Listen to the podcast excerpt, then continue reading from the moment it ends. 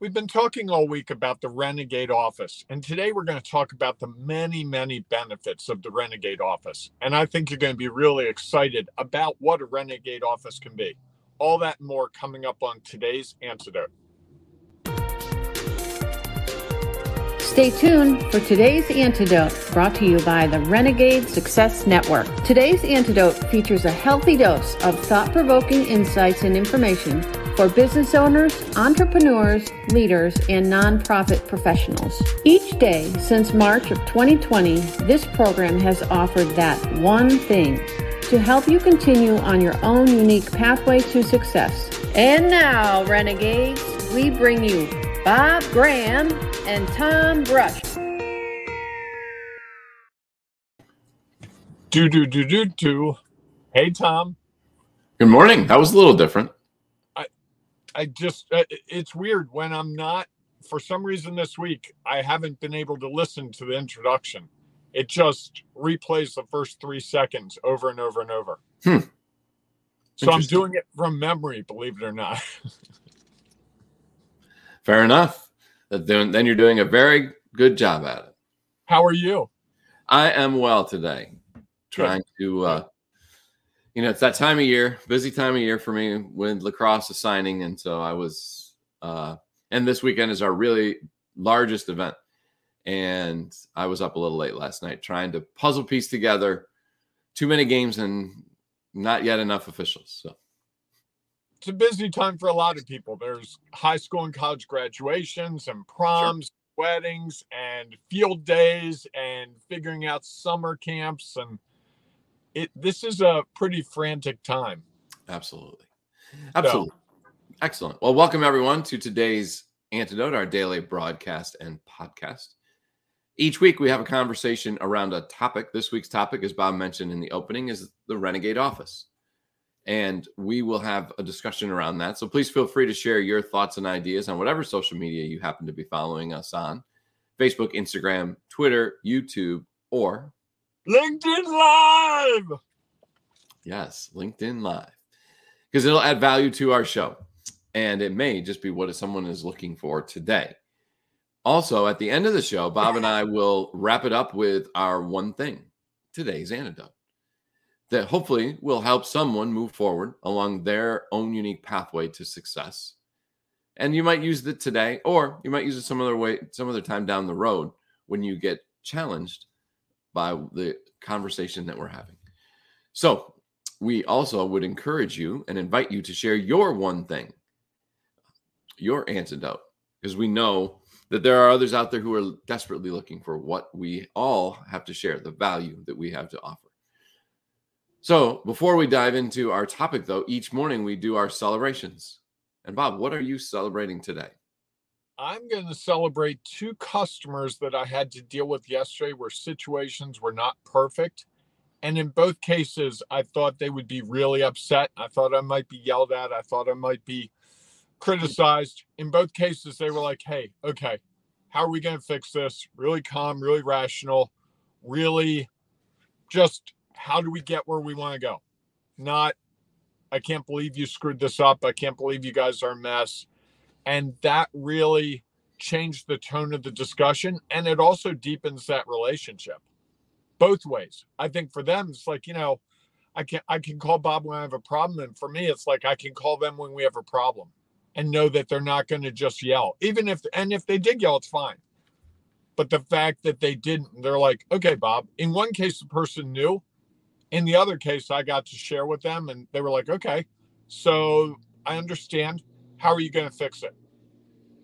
And I think sometimes we make mountains out of molehills when we're worried about, well, I do it in everything, no doubt, but we do it a lot when we're worried about customer complaints.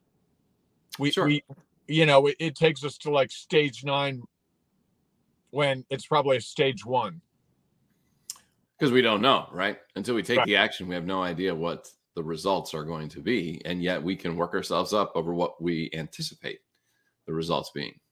Yes, we can. I feel like we had a conversation about that at some point. So if you want to go back and search the archives for uh, results, and I'm sure there might be some value in there to help get over some of those challenges. About six or seven weeks ago, as I recall. I think so, somewhere in there. Yeah. Interesting. All right. Yes. What are you celebrating, Tom? So I'm celebrating the um, old relationships. Let's put it that way. Uh, so yesterday I had the chance to do. I facilitated a meeting for a, a group of leaders in a local county, and as I walked into the room, there was someone that I used to work with who was in that space. And which one, it was great to have a chance to see him. Two, it gave me an opportunity to actually leverage an experience that we had as a part of the presentation, which I think was able to um, bring it a little more home, close to the people who were in attendance. They knew who he was because he was part of this cohort. And it allowed me to discuss some of the challenges that we had faced and uh, to share that it's not unique and that there are um, other ways to move forward if we are able to look at our results rather than as a judgment and as a an opportunity to learn from them. And it was great to see him, which was which was fun as well. And it was also great that the organization has had me back now, I think three years in a row, to do a similar presentation to a different wow. cohort. And it's nice when you walk into a place where they value yeah. what you have to say and what you offer, um, and definitely make you feel like you have value. Congratulations. That's great. Thanks. And I'm assuming you made those changes on the fly, right? I absolutely did. Yeah, yeah, which is fun too, right? Absolutely. Yeah. It's well, you know, it, it was one of those things where the opportunity arose as I was just talking about something to share an example, a real live example of where we had struggled and where taking a certain action was the only way we were going to avoid continuing doing what we had always done. Makes sense. Yeah. Cool. Anything for our renegades today, Bob? I didn't even I didn't even look. I know mm-hmm. yesterday was National VCR Day. Who I don't know what VCR? you do with that. go to a go to a recycling location and find all of them stacked up when people finally clean their house out. That's right. That's right. Or that blockbuster video that you've been meaning to send back to them for, you know, take back to them for what, 23 years? Yeah, I don't think you're still getting late fees on that. Maybe. I don't know. They might, might not get out of bankruptcy with That's all the late fees. That's it. All right. So, Tom, we should talk about this renegade office and the benefits. We've all been right. dancing around it all week. Um, why don't you start with some of the benefits of the renegade office? Well, it's interesting. You know, I think it's it. One of them is I think that employees feel valued because they have an opportunity to share and express the value that they have. I also think that they are, uh, feel respected, and it's an opportunity for them to really leverage what they have to offer, and in a way that people are able to uh, see them as a valued member of the team. You know, I think it's, and again, uh, we'll probably use this all week, but the show, The Office, there were definitely people, employees of that organization that were not as valued as others. And and probably felt that way for a long time. Uh, you know i think of toby for example he was the hr person that you know clearly was not valued especially by the uh, the manager regional manager. And so i think that it's it's an opportunity for people to go into a space where they feel valued it's interesting in some ways, even though it wasn't an office yesterday, that's the way I felt walking into that presentation is I knew the leaders valued what I had to offer and it allowed me to be much more comfortable in the situation. And I think that allows us to have the chance to produce um, work that is going to add value to those around us. I like all that. I would add to, to it a couple things. One is I think the sum is greater than the parts when we start valuing people, I think it creates um, different solutions that encompass more perspectives, more possibilities. I've seen that happen in another number of situations. I also think it has a huge, huge, huge role on retention and recruitment, two areas that most organizations struggle with. I think you retain people when they feel valued, when they feel like their contributions are important to the success of the overall. And I also think when you're hiring, there's a vibe that you get from an organization where people are valued. When the person walks around and they just see it's a different climate than yeah, that that's that's the office. You know, oh that's that's sales versus oh, this is sales. Let me introduce you to Steve. Steve works with me. Steve and I have been working on this project really closely. I know I've been on job interviews where it's like their level of how much they invest in you in terms of that. Oh, hey, this is John. He does this here. And it's not just he's the account manager. It's like he's the account manager. In the last month, he's brought this in and he's really helped us with this. That really speaks to people when they're looking at jobs because it's an employee market right now. So differentiating yourself any way you can and salary and benefits aren't enough anymore, especially for millennials and Gen Z. They want a culture, they want an environment where they can feel like they're contributing and not just like I'm I'm washing the erasers or I'm I'm you know I'm I'm sharpening pencils. They want to really be a part of like the real stuff. Well, it's interesting. You started that off by saying the sum is more valuable than the parts. Yes. And I I can see your point there. And I also sometimes think that that is sometimes the way the traditional office looks at it is that the outcome is more important than those who produce the outcome. And I think sometimes that's where it gets the organization into challenges is that those who produce it aren't as respected and I, and I don't believe, and I'm not saying this because I think that's the way you meant to share it. I think you shared it sort of in a different context. And right. yet, I think there's something to this that the Renegade office in some ways values the parts as much, if not more, than the sum. I've you know because because if it's if it's only about the sum, the outcome,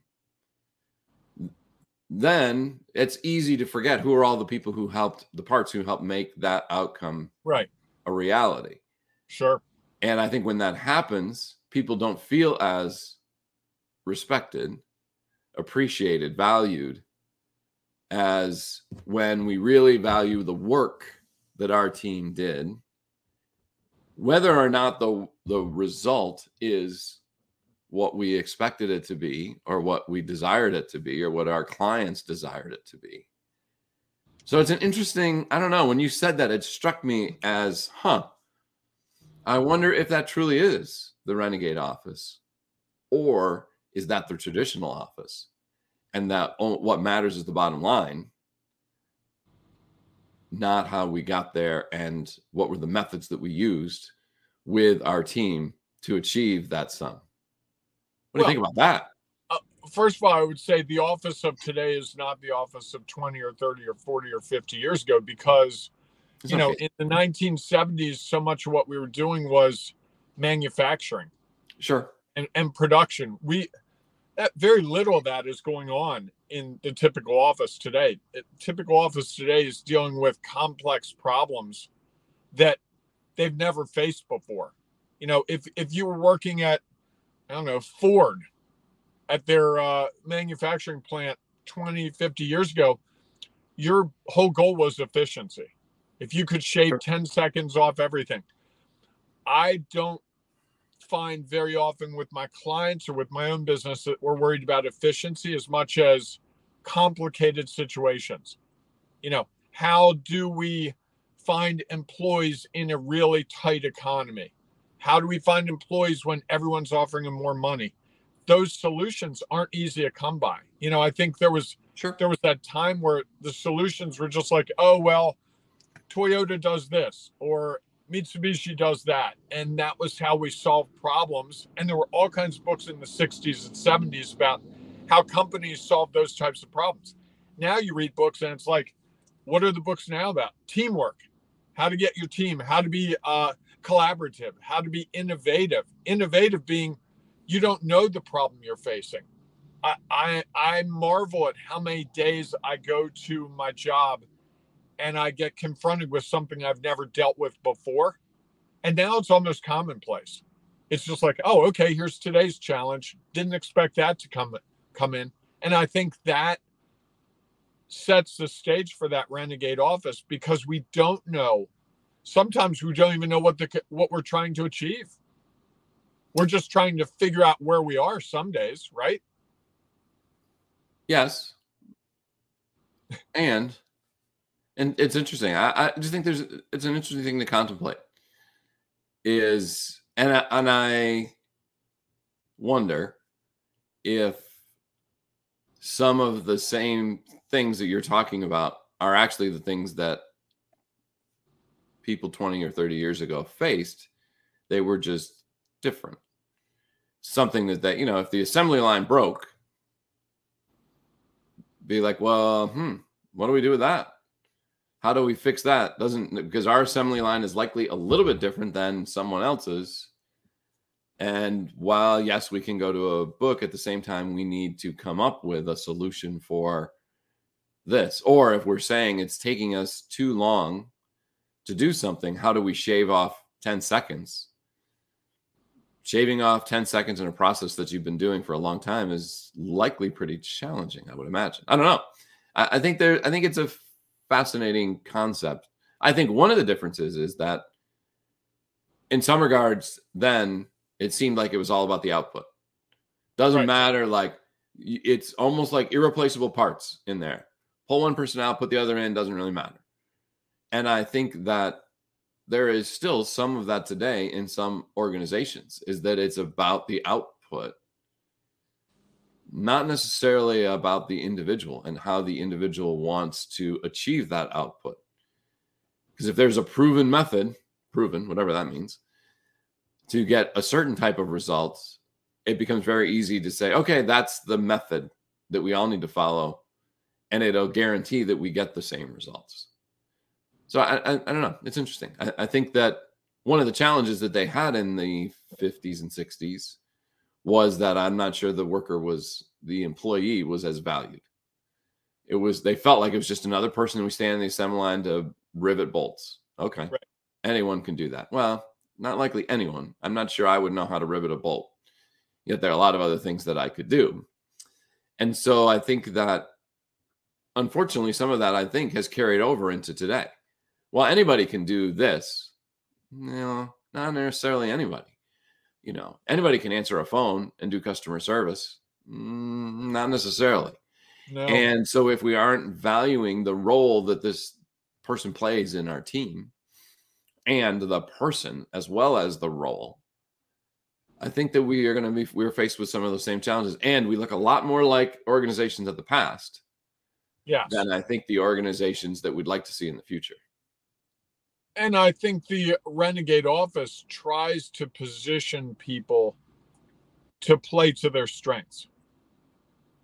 You know, I, I sure. I've been lucky enough to be in a couple of jobs where they tailored a job to me and my skills, and it was a blast. It was fun to go to work every day. And I've been in other jobs where it was like, yeah, this isn't really my strength I'll do it. And in one case, I survived it for six months, and then I was like, "Yeah, this is getting old. I, I need to leave." And they said, "Yeah, we we knew that you weren't really enjoying yourself," and they didn't have a solution for me. They they didn't. That office didn't want to shift things around, and I get it. It's fine. I'm not mad at them about it, but I think there might have been an opportunity to say, "Hey, you know." here's where Bob's attributes lie. We could use them in this way. And, and I, I, think, think that, so often companies don't do that. And that's a hindrance to them because I'd rather take a person who's worked for a company for three months who says, you know, I love working for the company, but I don't like this job. And trying to find a job that better suits them, trying to tailor it a bit. And I think that's what renegade leaders try to do is try to figure out, you know, where is this person's strengths where are their interests where is their passion let's try to position them to be engaged in that part of the job as much as possible. Not always. You can't do it 100% i had a job where they had me doing speaking and going out into the public a lot. It was great. There were days where i was in the office answering phones. I could I could sit and answer the phone all day today if you told me, hey, tomorrow you get to go out and do a presentation. Easily. And that was the deal they kind of, without saying it out loud, that was the deal they cut. We know you like this. This is good for the organization. We need you to do this. This is good for the organization. Here's a happy marriage. Certainly. I think that, well, and I think that is a different approach than here is the job description. Here's what you're supposed to do. And even though you likely can't or aren't prepared to actually do half of those things and i think that becomes the challenge is that it's it's when the position or the old job description is more valuable than the actual role or the person in the role i think sometimes that's when organizations start to lose their way and struggle sometimes when they start not effectively hiring which leads to frustrated employees which leads to changes. And I think those are and those turnover, are, which is you know yeah. a real morale buster. Absolutely, absolutely. Yeah.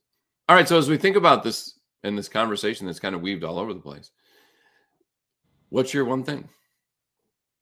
I think my one thing is that there are so many benefits to organizations to trying this, to digging into this, that you have to dip your feet in it and it's not always easy it's not always a clear path but it's worth it to try it it's worth it to really start thinking about your employees and where they provide value even if it's not what their job description says. You know i worked with someone who was in um like the financial part of the company and they were great at coming up with marketing ideas. Like sit at lunch with them and they just come up with here's a slogan we should use and it, and it was like everyone else at the lunch table was like, "No, you're you're finance. Stay over there." I would be like, "Say more, say more," and we would use some of those suggestions in marketing because that person just for whatever reason really had a knack for that and organizationally it was a real asset and that person got involved in some of the marketing we would run marketing stuff by by her be like, hey, what do you think about this? She'd be like, oh, I've changed this wording here. It was really good. She had no marketing background, no writing background. She just had a passion for it. And she loved the fact that she could contribute to a big part of the company that isn't the finance part. Sure. And I think that's where offices, motivating. Yes. And I think that's where offices get stuck. You get stuck by a role or a title and be like, well, stop spending your time thinking about marketing slogans and start or, or whatever, you should be focused on finance. And right. just because there are people who can do their job and also add value in other places, many times organizations don't see that value. And and I think that that that's a, a part of what I would offer is that I'm going to say that a, a renegade that the benefits of it is that the renegade office sees the value of the parts as how it is impacts the sum.